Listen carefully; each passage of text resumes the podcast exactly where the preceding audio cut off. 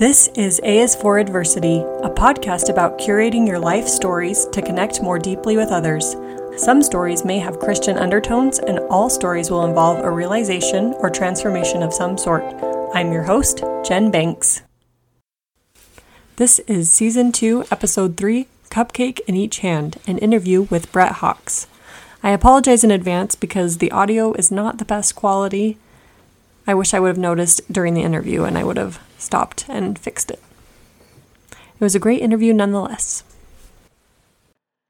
I am so excited to have Brette Hawks on the podcast today. She is the owner of Hobble Creek Cake Co, and I'll just let her tell you a little bit about herself.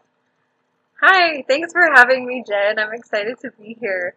Um, yeah, like she said, my name is Brette. I'm a girl named Brette. It's kind of a unique name.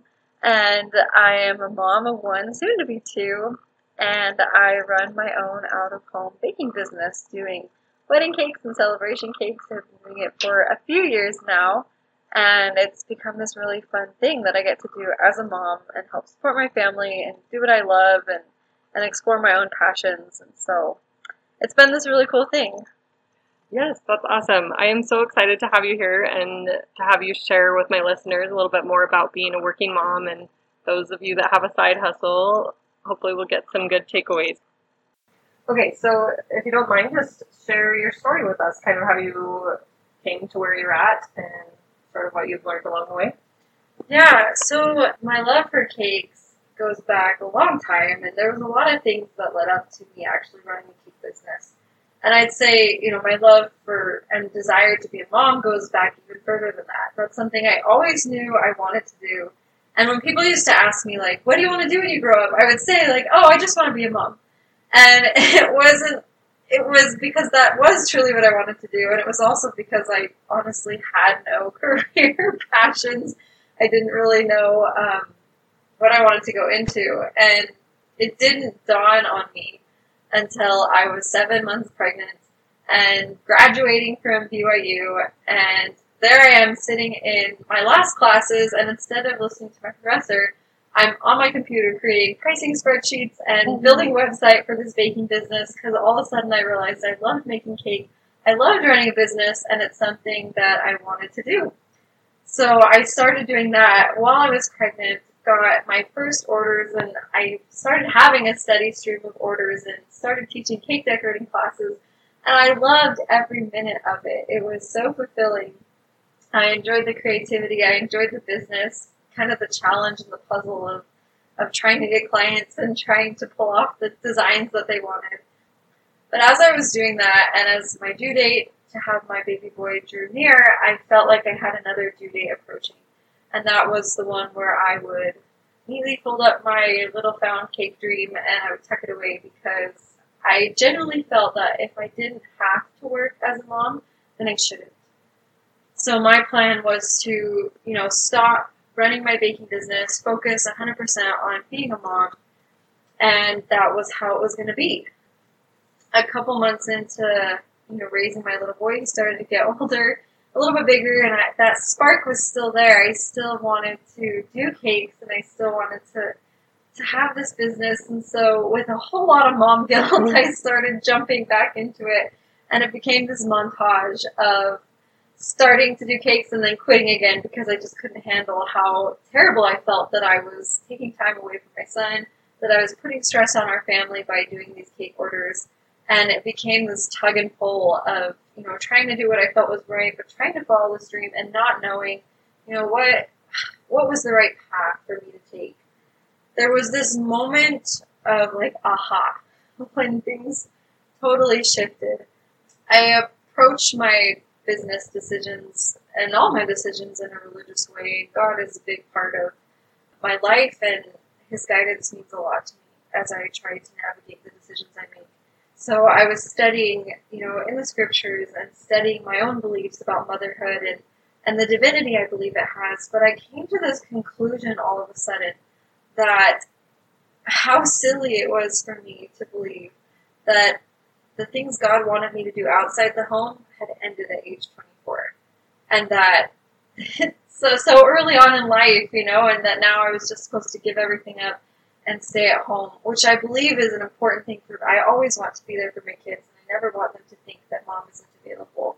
But I realized that these talents and abilities and opportunities I've been given were meant to go further and were meant for something, and that God wanted me to use them. And that moment was huge for me. All of a sudden, I realized I can do this. Wow. I just have to figure it out. And so there I am, sitting at the kitchen table, this new revelation in my hands, like, I can do cakes. I can run this business and be a mom. This is okay. And so I sit down, and I'm, I'm starting to take some notes. I'm starting to study on how to start a business. And as I'm doing that, I get this very strong impression that, yes, I want you to do this, but no, it's not the right time. And it was kind of funny because I just had this revelation, like, yes, I can do this. And so to have it kind of pulled back and say, like, but just hold on. The time will come. It was a moment where I, I really did have to rein in all that excitement and mm-hmm. trust trust God and say, okay, you know, I'm, I'm glad that you gave me this understanding that I have a purpose greater than what I thought it was. And so I'm going to trust you that, you know, this feeling of not yet is for a reason. So I, I took a break again, and, and I put it on pause for a while. I did a couple things here and there. But then the moment came when my husband was switched jobs and our schedule changed, our family situation changed, and all of a sudden there was time in our family's life, and the green light went on. Mm-hmm. And so I started my business. I did all the crazy legal stuff, like getting it registered and figuring out taxes mm-hmm. and licensing. And through that whole process of starting it and and running it for the past few years and having, you know, enjoying the success that I have and being so blessed with that, that's been a continued pattern of, of coming to God to figure out what the next step is and to navigate managing the family and business at the same time. Perfect. Thank you so much for sharing that, Brette. I love hearing that journey, and and I've very much enjoyed seeing your progress on social media and even witnessing it in person, going to your classes and learning from you. It was fun to have you in class. Thanks, oh, Jen. Yes. For my listeners, Brette and I grew up across the street, so it's been fun to know her for so long and to kind of see where our lives have taken us. We went to lunch today as mom friends, and it's been great to stay in touch, too. Yeah, it's funny, when we started getting back in touch, it was like time had never passed. I still knew that Jen loves purple and potatoes, and she collects quotes. Oh, like, those are awesome. Just trademarks of you. Oh. I'm also glad that you were willing to share your story, because right before this interview, we were talking about how storytelling is the theme for this season. And so I kind of put her on the spot a little. It's almost like a lesson in church on prayer, where you get all these tips and pointers and guidance on how to say a heartfelt prayer, and then you're asked to give the closing prayer. So I'm having Brette kind of be on the spot a little bit with storytelling. I wanted to point out some of the things that she just naturally incorporated into her story that helps make a good story. Stories are all about connection, connecting with our audience, and our audience can just be whoever we're talking to at the dinner table, or if we're with a group of friends, on the golf course, wherever you're at. The stories that you tell, if you ever tell them on a stage, they're much like the ones that you tell amongst your friends. And the most impactful stories include a moment of realization or transformation. So if you listen in Brette's story, she had that aha moment of she didn't have to quit her dream of working outside the home at twenty-four. Well, your business is inside the home, but you know what I mean. So that was her moment of realization. Usually that moment of realization is the ending of our story, and Matthew Dicks will say that's a five-second moment. Something that changed you, made you see the world in a different way, or a way you became a better person. And so that moment of transformation was, again, her realizing that she could be a mom and be a business owner too, or a working mom. The opposite of that transformation or realization is the beginning of your story, and it's much harder to find the beginning of your story. It might take you a little while to find it, but her beginning was where she was thinking of having a business, but didn't know if that was going to be a reality. I really like that. If I can, if I can interject, yeah, for sure, that. Yes, because I think that's what happens in life. I think we find ourselves in a place, and we have to trace our steps back to find how we got there. And that's when all of a sudden the lessons are learned and we realize everything it took to get there. And that's when we see our own story. So I like the idea of telling your story that way, with the, that transformation moment, and then going back to discover, how did I get to this moment? Perfect. Yeah, thank you. I'm glad you said that, because it's so true. It's revealed to us slowly over time, and we might even be in the middle of our story and haven't reached the ending yet. While we were preparing for this episode over lunch, Brette shared another moment in her journey where God was instrumental in that process. Last year in January is what you said? Yeah. So as I mentioned before, God has continued to be a part of my business and the decisions I make. And of course we know that this last year of twenty twenty has been absolutely crazy. And when March came, um, in the world of bakers, you know, we rely so much on big gatherings, on weddings, on parties. And many times the orders that people place with us are placed far in advance and paid for well in advance. Mm-hmm. So when March hit and so many bakers were refunding and losing money and losing business that they thought they had had, and it was just this crazy hard time to navigate, I found myself without any orders in March. And I looked back and was able to see what the reason was. Back in January, January before the pandemic, I sat down, was having a business meeting with myself, which I highly recommend if you're a business owner, even just a mom figuring out your own little side hustle, have meetings with yourself and make plans. I love it. So I was doing that, and I, I always try and start with a prayer if I can, to be in the right headspace, to receive divine guidance and help making my decisions. And I remember doing that, and during that little business session, as I looked at each month, I had said to myself, you know what, I think I'm going to take March off. And there was absolutely no reason behind doing that. I didn't have anything personal going on. There was nothing happening. I just felt like, maybe I'll take time off and do some, you know, updating on my business, do some housekeeping stuff. And so I blocked that month off, literally like crossed it off my calendar. Yeah. And when I looked back, and when March hit, and I didn't have any lost business, and I didn't have to give refunds, I didn't lose any money, I looked back, and I, I was just amazed at how I felt like that was a very direct blessing from God, that maybe I didn't even realize He was influencing me to do that. But I do definitely believe that that was His hand, just taking care of me. And I know that that wasn't the case for every single business owner. And I don't think that that means God wasn't in your life at that time. But for whatever reason, that was just a tender mercy that He gave to me. And I was able to feel really grateful for that when the pandemic hit. Very profound. Wow, I love it. Oh, you get chills hearing stories like that. And another storytelling tip to throw in here is to be authentic and to be vulnerable. As Brette has been sharing with us, she's definitely been vulnerable. It's not always easy to share spiritual experiences with others, or we're not always prompted to, but when we are, it can be very helpful to others and very relatable. It's also important to be authentic. Storytellers are encouraged not to memorize their stories. You can have some prior planning and prior crafting, but stories aren't meant to be scripted. They're supposed to come off the cuff naturally and sound normal and natural conversation. Like I said before, Brette is the owner of Hobble Creek Cake Co, so you can follow her on Instagram to see the amazing creations that she makes with cake and the, truly the wonderful artwork that it is. And if you look, she's booked for the year twenty twenty-one. So, Brette, how did you come to the decision that you were booked, or how do you know what a full load looks like?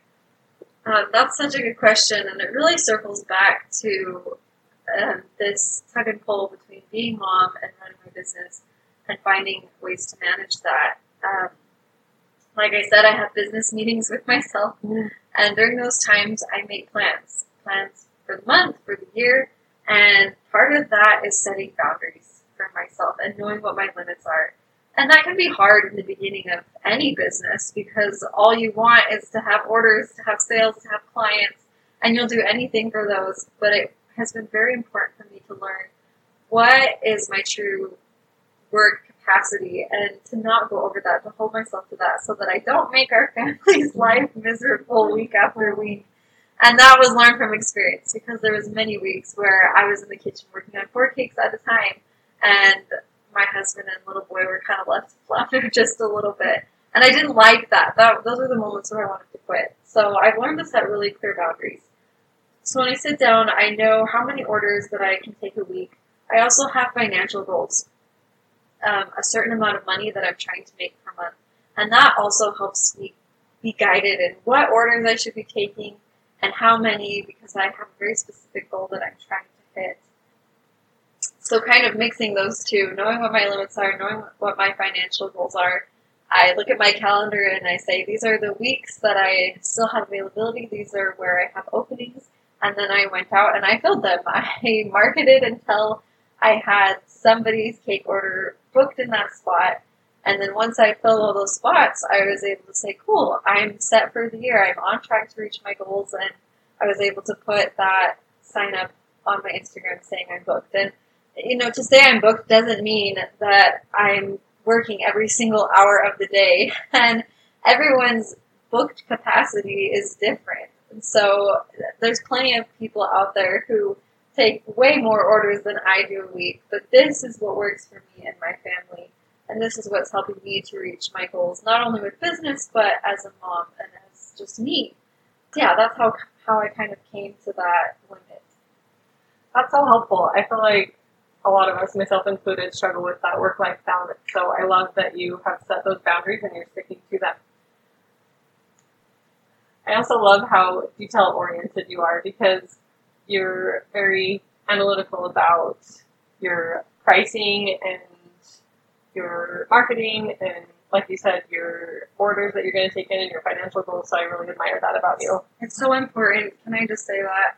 I feel like that, that is when you hate your business, is when you haven't figured those things out and you end up quitting. So to, to all the moms hustling out there, do those things, get in the dirt and do the dirty work to figure those out, because you will thank yourself for it. I love it. There's a quote that says, an ounce of prevention is worth a pound of cure. So if you yeah. take that time and energy to put those things in place and think about them, then it will make the rest go smoothly.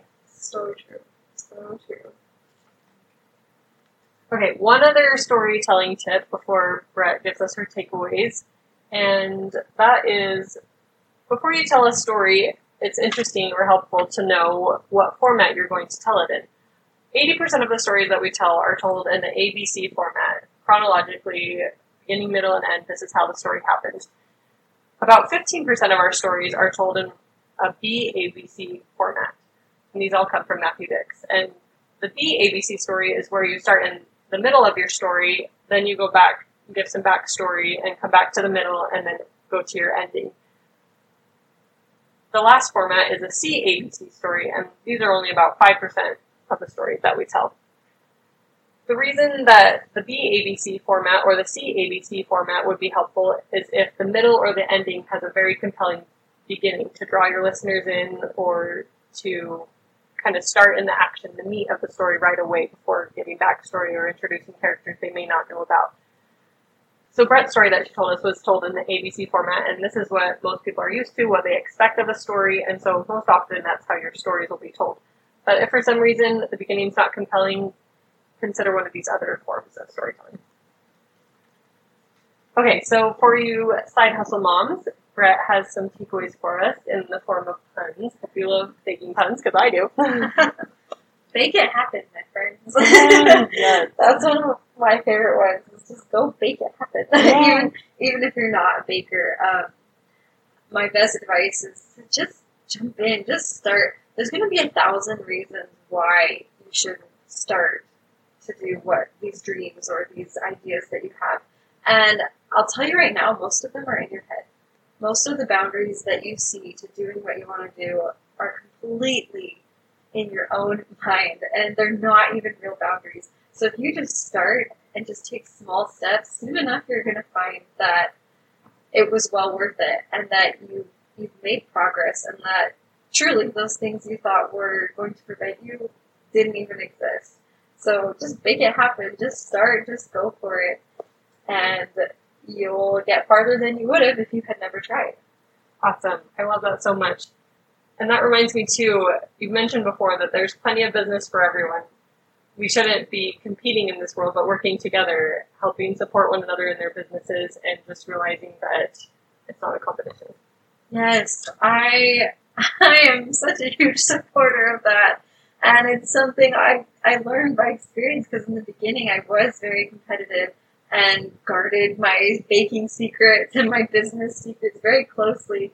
And that was a moment of transformation as well in my story, when another baker had reached out to me, had asked for some advice. She needed help with a wedding cake. And I had this crossroads of, I could tell her, you know, we're competition. I can't help you. Like, we can't do this because, you know, you'll spin my business.